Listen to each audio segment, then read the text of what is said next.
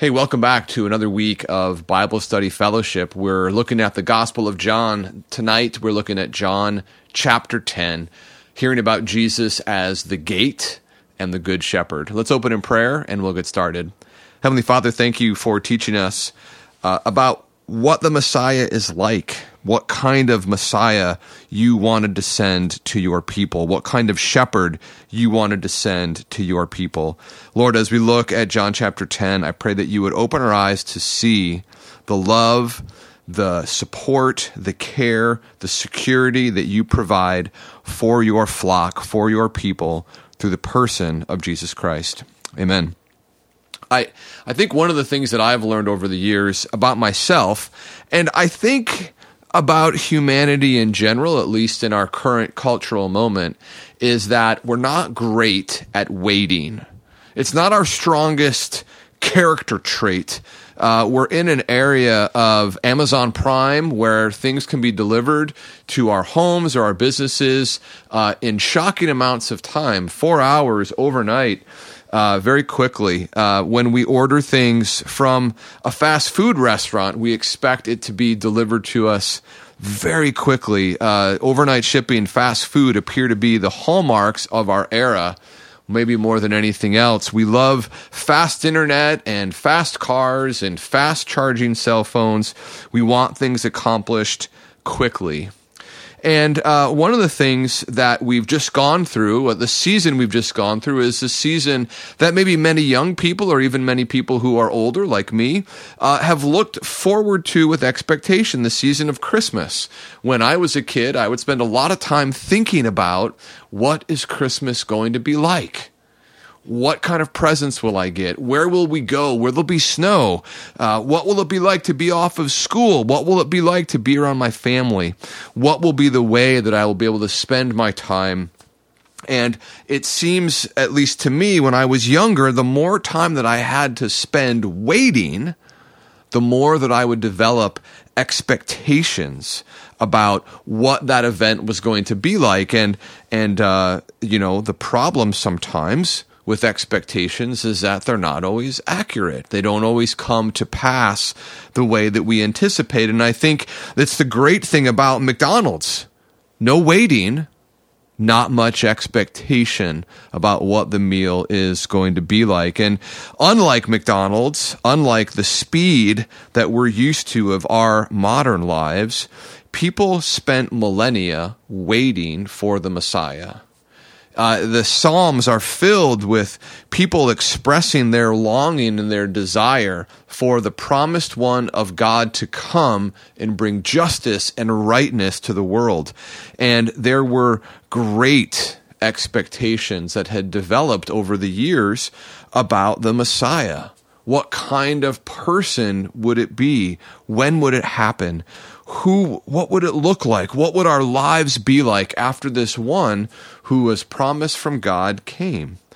And uh, charles dickens played with this notion of failed expectations uh, in his novel called great expectations. And, and the main character in that book pip had a belief about his expectations what his life was going to be like where his inheritance was from. And plot you know plot spoiler uh, those things were wrong and uh, the Pharisees, we see tonight in John 10, the Pharisees uh, say to Jesus, How long will you keep us in suspense? Are you the Messiah? And I believe those, those words were spoken from a true position of wondering and anticipating when will the Messiah come? And the challenge for you and for me and for all people is that Jesus is the Messiah that God intended. But he's not necessarily the Messiah that we expected. And so let's take a look at John 10 and begin to see uh, a little bit more about what kind of man Jesus is uh, who is sent to do the work of the Father. We we came into this conversation in John 10 at an awkward time. If you remember from from last time before the Christmas holiday, we looked at John 9. John 9 is the story of the man born blind, and John 10 uh, at least the first 21 verses of it are a continuation of that story. So the complete narrative of the man born blind begins in John 9 chapter, you know, John 9 verse 1 and extends through John 10 verses 1 through uh, 21. So it's our first section. We're going to look at this final portion of Jesus' teaching to the Pharisees of the healing of the man born blind. Chapter 9 ended with uh, Jesus finding the man, the man who he had healed, who had been cast out of the synagogue, uh, cast out of his family, cast out of his neighborhood. And uh, as Jesus is is meeting this man, as Jesus is receiving worship from the man born blind, we see that there are still Pharisees that are there. Uh, the the words um, uh, in, in, verse 40, John chapter 9, verse 40, some of the Pharisees near him heard these things and said to him, Are we also blind? Jesus said to them, If you were blind, you would have no guilt. But now that you say, We see, your guilt remains. And we're going to flow directly from that uh, beginning of Jesus' speech at the end of John 9 right into his continued dialogue with the Pharisees in John chapter 10, uh, verses 1 through 21. That's our first division tonight, and our second division will be the second part of John 10, uh, which, which is from a different time altogether. And so we'll look at those two parts of, of John 10 as we go through this passage tonight. Jesus begins uh, by uh, providing a metaphor that the people of the first century would have been familiar with about uh, animal husbandry as it pertained to sheep and he talks about the way that you enter the sheepfold is by the door. Uh, if somebody climbs in or if an animal climbs in, that person is not the shepherd, but is a thief or a robber. The person who goes in by the door or goes in through the gate, as Jesus goes on, uh, is the shepherd of the sheep. There's a gatekeeper who uh, lets people in and out, and the sheep are familiar with the shepherd and the shepherd is familiar with the sheep. Uh, the sheep hear the voice of the shepherd, and he will call them out. Maybe there would have been a word that he said to the sheep, like "cush." Uh, we don't know, but there was some way that the shepherd would call with his voice and the sheep would follow him. And there are uh, pictures that you can find on the internet of, of people who are modern day shepherds, and, and, they speak to the sheep and the sheep follow them around. They literally follow the shepherd wherever the shepherd goes. Uh, they won't follow a stranger. They'll they'll be anxious. Sheep are prey animals. They're they're used to being preyed on by by predators, and so strangers, uh, things that they don't recognize, will cause them to panic and scatter. And so sheep will flee from a stranger. Uh, and Jesus is using this figure of speech to, to teach a deeper meaning to his audience. Uh, and what Jesus uh, wants to, the point he wants to make sort of comes very quickly uh, in verse 7. He says, Truly, truly, I say to you, I am the door of the sheep.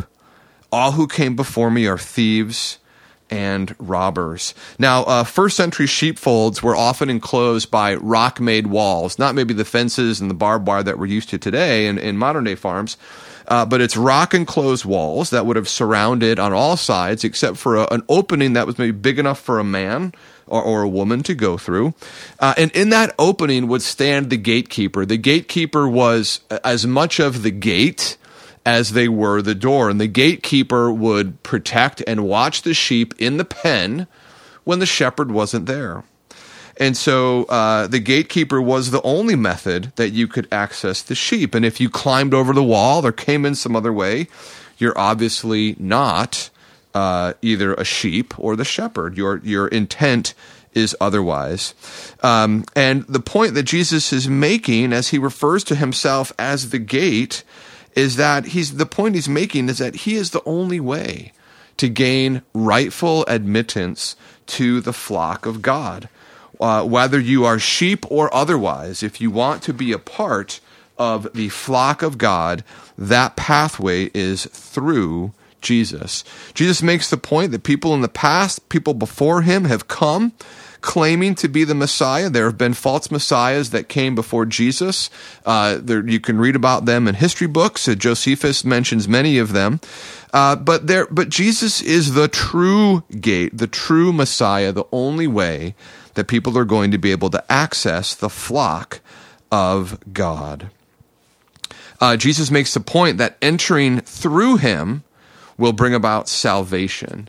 And Jesus' mission uh, in caring for the sheep is captured so clearly in verse 10 the thief comes only to steal and kill and destroy.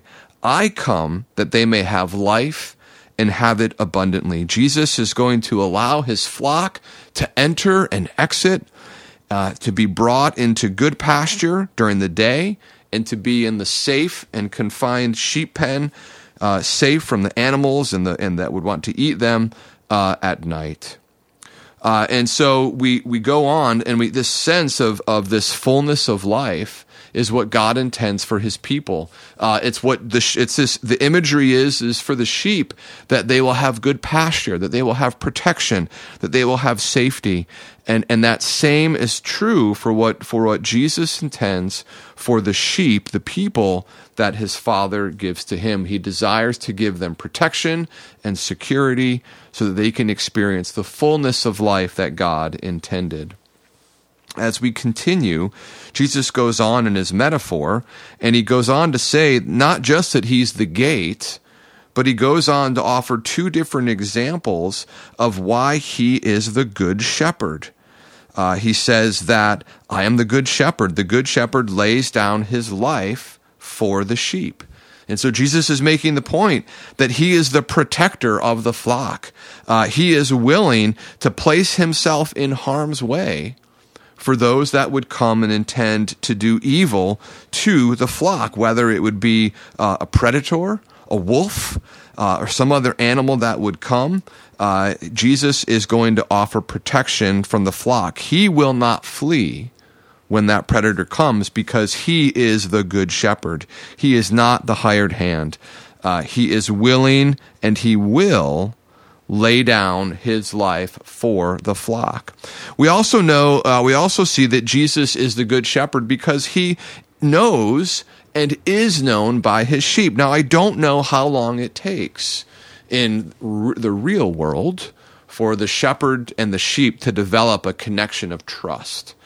Um, but what Jesus is saying is, is that he has established a bond of trust with his people. He has their best interest in mind. He knows them. He knows your needs. He knows your concerns. He knows your anxieties. And Jesus is able to be known by all of his sheep, by all of the people who follow him. Jesus points out that he has one flock. He has, uh, he is the good shepherd and he has one flock and he will bring all uh, of his sheep together uh, underneath his single rule of authority. Jesus makes the point that he is going to willingly lay down his life for the flock.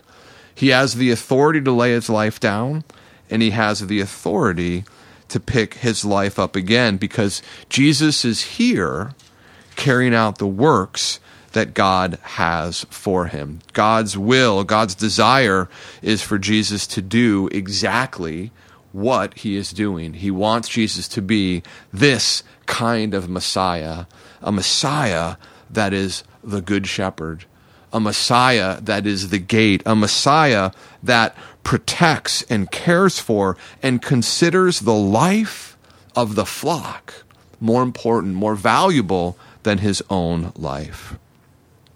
We see a similar response to Jesus' words among the people that heard them, and the result is again division. So we can see this in uh, uh, John 10, verse 19. There was again division among the Jews because of these words. Many of them said, He has a demon. He is insane. Why listen to him?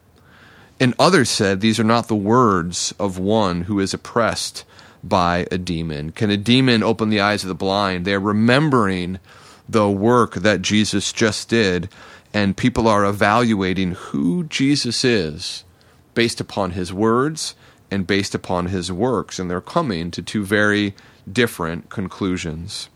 The principle for this first section is that Jesus leads his people as the good shepherd. Uh, Jesus leads his people as the good shepherd. When I was growing up and I would go on car trips with my family, uh, one of the things that you would always wonder is that when your mom and dad were planning this trip and you finally got to where you were going, what was it going to be like? You know, the, the, the usual experience for a kid is when you're in the car, you want to know, well, how long are we going to be in the car for? Are we there yet? Have we arrived yet? The car trip is not exciting. And, and, and the hope is that when you arrive at the place you're going to, that it'll be someplace that'll be interesting and exciting for a kid. And uh, there was nothing exciting about Aunt Dot's house. It was a long car ride, and Aunt Dot was like 87 and and it wasn't a place where where a, a seven or eight year old kid could experience the abundant life not with Aunt Dot, not at Aunt Dot's house. And so there would be a, you know, don't hear I'm not saying my parents did a wonderful job raising me and my brother, but every place that we went wasn't always an exciting, glamorous, wonderful place for kids we didn't always experience the abundant life at the end of our car trips. But what Jesus is saying to his people, what Jesus is saying is that I am the good shepherd. The places where I am leading you are good. They will be good. They will be good for you. And part of the reason that they'll be good is that I will be present with you. Jesus is leading his flock to places where it will flourish, where it will really live. My mom and dad didn't let me have as many McDonald's hamburgers as I wanted growing up because they knew that that would not lead me to the abundant life. And Jesus is caring for his flock. And David, the king, mentioned in the Old Testament, who wrote many Psalms, one of the Psalms that he wrote famously, Psalm 23, where he talks about his experience as a sheep of God and there's parts of that of that psalm that are wonderful where David is being brought to green pastures and still waters and the shepherd is present and he's also describes the places that he goes as being the valley of the shadow of death and it sounds like a rough spot a rough place to be yet David was not afraid because the shepherd was with him leading him to the places where life would be abundant. Well, as you think about maybe how is your year gone? It's new, it's fresh, and hopefully there have been a lot of joys and a lot of victories uh, and a lot of ways that, that you've seen yourself carry out on your fresh New Year's resolutions. Um, and, and as you think about the victories that you've had, uh, what has it been like to have Jesus, the Good Shepherd, with you? in those good times. Perhaps we're only a few days into the new year and you've already experienced some death valleys like David did. And what has it been like in the hard times to know that your shepherd is with you? Uh, that's the promise that the good shepherd makes is that the good shepherd is with the sheep. The good shepherd knows what's going on with the sheep. The good shepherd knows where to lead the sheep to bring them to an abundant and full life. But it does sometimes feel like the valley of the shadow of death. But the promise that we have is that the Lord travels with us, He leads us as His flock. Uh, perhaps you're not a part of Jesus' flock. Perhaps you feel alone, afraid, and isolated separate from uh, the these these sheep that are being referred to uh, in John's gospel and in my lecture. Uh, the good news for you who are lost, and for me when I get lost, is that Jesus looks for sheep that are lost as well. And the question is are you willing to be found? Are you willing to be found and to become a part of the flock that Jesus tends? Are you willing to enter through the gate? Are you willing to follow the shepherd through the good places and the places that seem hard? As Jesus looks to bring you and me into the experience of shalom, the abundant life that God has for his people. Let's move on. Uh, let's look at the last part of John 10, verses 22 through 42. Uh, this is uh, occurs at the Feast of Dedication. Uh, verse 22 tells us that at the time the Feast of Dedication took place in Jerusalem, it was winter Uh, we might be more familiar with the term Hanukkah uh, as the feast of dedication. So this would have been, you know, around, right before, several days, weeks before uh, we we have Christmas is when the Jewish people would have celebrated Hanukkah, the feast of dedication. Uh, and Jesus is again in Jerusalem, and they're walking around the temple and the colonnade of Solomon. And the Jews are so anxious to know. They want to know, how long will you keep us in suspense? Are you the Messiah? We've been waiting for so long for the Messiah to come. We have so many expectations.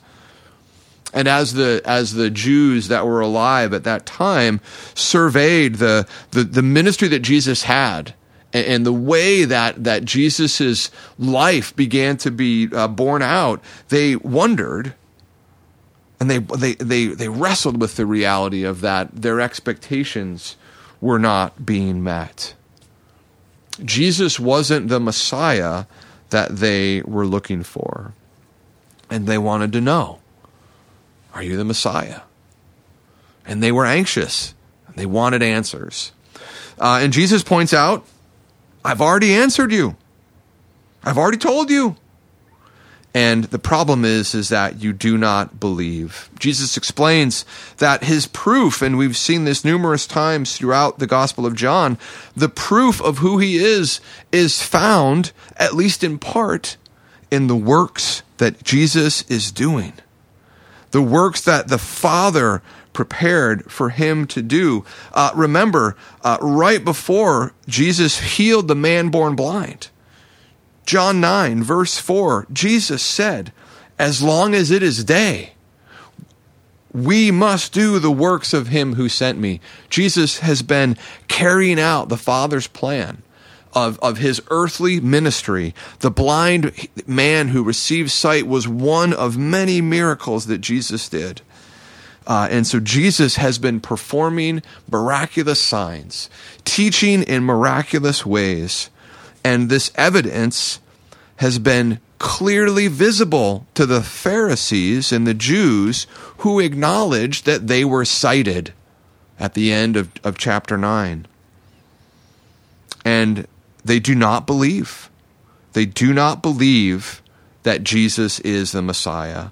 Uh, they, they are not among those that Jesus counts as his sheep. Uh, the Pharisees, the Jews, hear his voice and they they don't know that he's their shepherd. And uh, we get some other information uh, about uh, the sheep that Jesus has. Number one, Jesus points out that his sheep have eternal life; they will never perish. Uh, number two, Jesus points out that his sheep are held in his hand.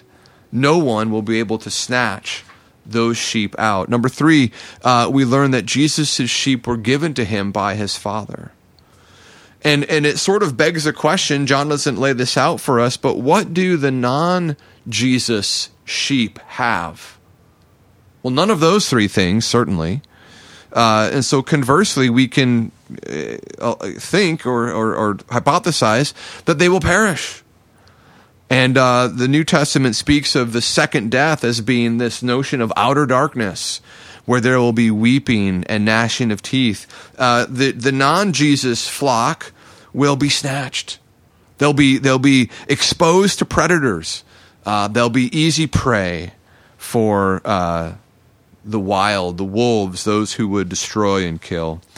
Um, as Jesus is explaining the relationship between the Father and himself, he makes the statement that I and the Father are one, uh, John chapter 10, verse 30. And as followers of Jesus began to meditate and think about uh, Jesus' words, as they read the Gospel of John and other things, they, they wanted to wrestle through this notion of what Jesus is implying with I and the Father are one. Uh, there's this this conflicting problem is that the Bible clearly teaches that the Lord our God is one. But yet, clearly, as we've uh, heard Jesus teach, as we've seen him, it, it, it seems that there are three distinct persons God the Father, God the Son, and God the Holy Spirit. And uh, this verse and others like it have, have come to define the doctrine of the Trinity. That, that, that mysterious reality, if we could plumb the depths of God and understand them, we would see that God is one. He is united. But yet, inside of the Godhead, there are three distinct persons that we can identify as God the Father, God the Son, and God the Holy Spirit. Well, as Jesus makes this claim, uh, the Jewish people pick up stones. The book of Leviticus allowed stoning for uh, sp- uh, specific blasphemy. Uh, it was mentioned in Leviticus twenty four sixteen, and uh, Jesus asked the question as they're about to stone him. Uh, I have shown you many good works of the Father. For which of them are you going to stone me? And the Jews point out, well, it's because you, a mere man, declared that you're like God. We get what is a, a, a complicated section in uh, John 10. I will try to outline this a little bit for you. Uh, Jesus responds, is, is it not written in your law, I said you are gods? If he called them gods to whom the word of God came and scripture cannot be broken, do you say of him whom the Father consecrated, Jesus himself, and sent into the world, you are blaspheming because I said I am the Son of God?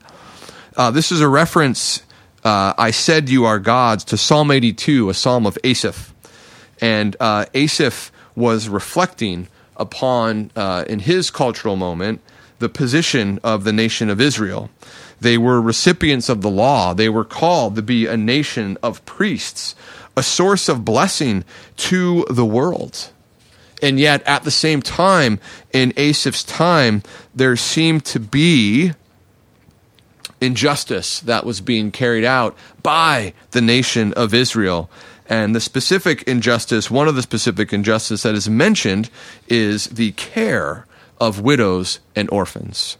Uh, and Asaph uh, calls, you know, the, the people who had received this law, Asaph refers to as gods, the little g, little g gods, uh, not meaning that, that they were that they were deities, but that they were God's designated nation, God's designated people.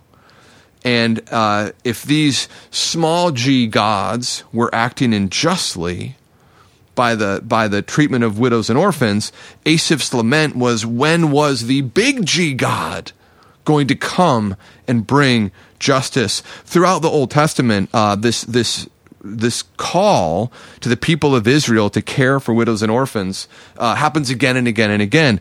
Uh, twice in Deuteronomy, Deuteronomy 10:18 and 24:16 indicate that the nation of Israel was responsible for caring for widows and orphans.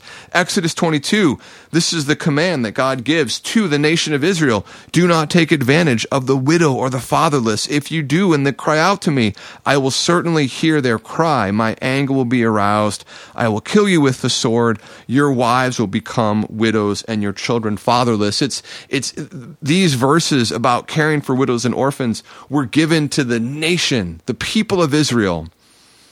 And Asaph was saying that that privileged position is, is as if they are God's because God has imparted wisdom and direction uh, and, and correct ways of living to them. And the people at Asaph's time weren't doing this.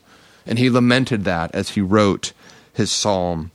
Uh, and, and so, in the same way, this is a great verse, a great section for Jesus to quote, because that same problem was happening in, in his day. The leaders of the people, the knowledgeable people, the Pharisees, the Sadducees, the teachers of the law, were self interested, self motivated, self seeking. Uh, they were not interested in caring for the widow and the orphan. And instead, they were more interested in creating a, a culture where if anyone acknowledged Jesus as a teacher, as, as, uh, as a, a prophet, as a leader, would be cast out of the synagogue.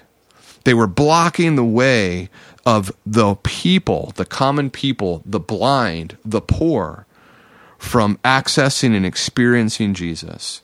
And so this is a great passage for Jesus to point to. uh, and offer evidence that use of the word God, this notion of being in God's family, this notion of God the Father, is not one that's new to Scripture.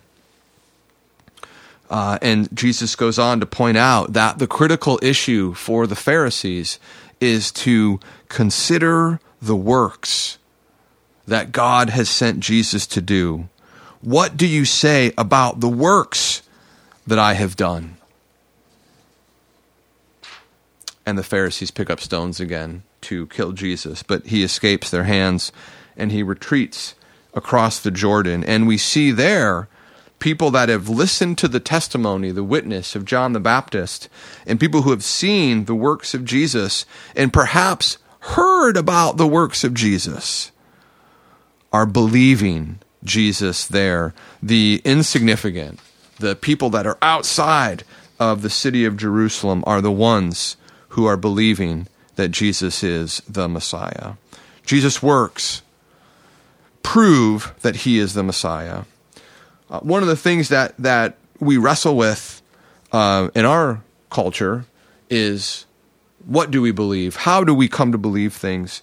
When you and I drink a can of soda or eat manufactured foods, there's a list of ingredients on the side, and it tells us what's inside this food. Uh, maybe it has sugar or flour or preservatives. Um, the reality that we have to grapple with is how do we know that the information on the side of the can is accurate and true? If you're allergic to peanuts and peanuts aren't listed on the side of the drink, if you believe it, you'll drink it.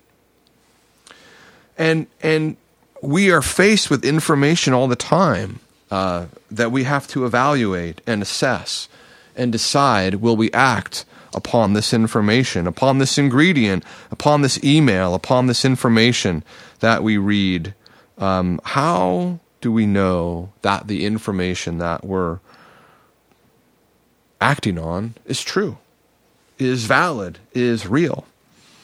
Jesus offered proof of who he was based upon the works that were visible to the Pharisees and to the people that were alive with him. And the eyewitnesses to Jesus' events did not all believe that he was the Messiah.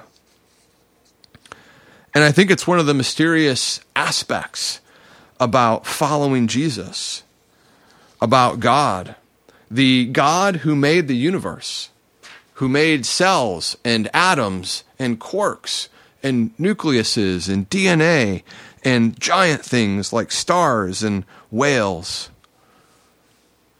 The sovereign Lord of the universe has given us the ability to choose. And somehow our choices matter. We've seen people in Jesus' day who were eyewitnesses to the events that he did choose to believe. The disciples, the people that Jesus was with across the Jordan. And we've seen other people who have seen the same Jesus, seen the same activities, seen the same miracles, refuse to believe. The people that John refers to as the Jews. And we have the same choice to make today. We haven't seen Jesus' miracles with our own eyes, but John presents this information to us and it brings us to a point of wondering what do we believe? Do we believe that Jesus is the Messiah, the one that God sent, who can take away our sins and bring us into his flock and bring us into a right relationship with God? Or do we choose to reject the information that Jesus has offered through the pages of John's gospel? What will your choice be? Let's pray. Father, thank you for uh, the words of Jesus. Thank you for John and his willingness to capture uh, these events and share them with us. He had no idea that we were going to be able to read his words, but thank you, Lord, for bringing them to us. Uh, I ask, Father, as we wrestle with the question of who is Jesus and will we believe him, that you would help us, uh, that you would help us understand, that you would answer our questions in ways that maybe we don't expect. Uh, but I pray, Father, that you would direct us and let us see and evaluate what is true, what is false, and help us to choose the life that is offered in Jesus. Amen. Thanks, everybody. Have a great week.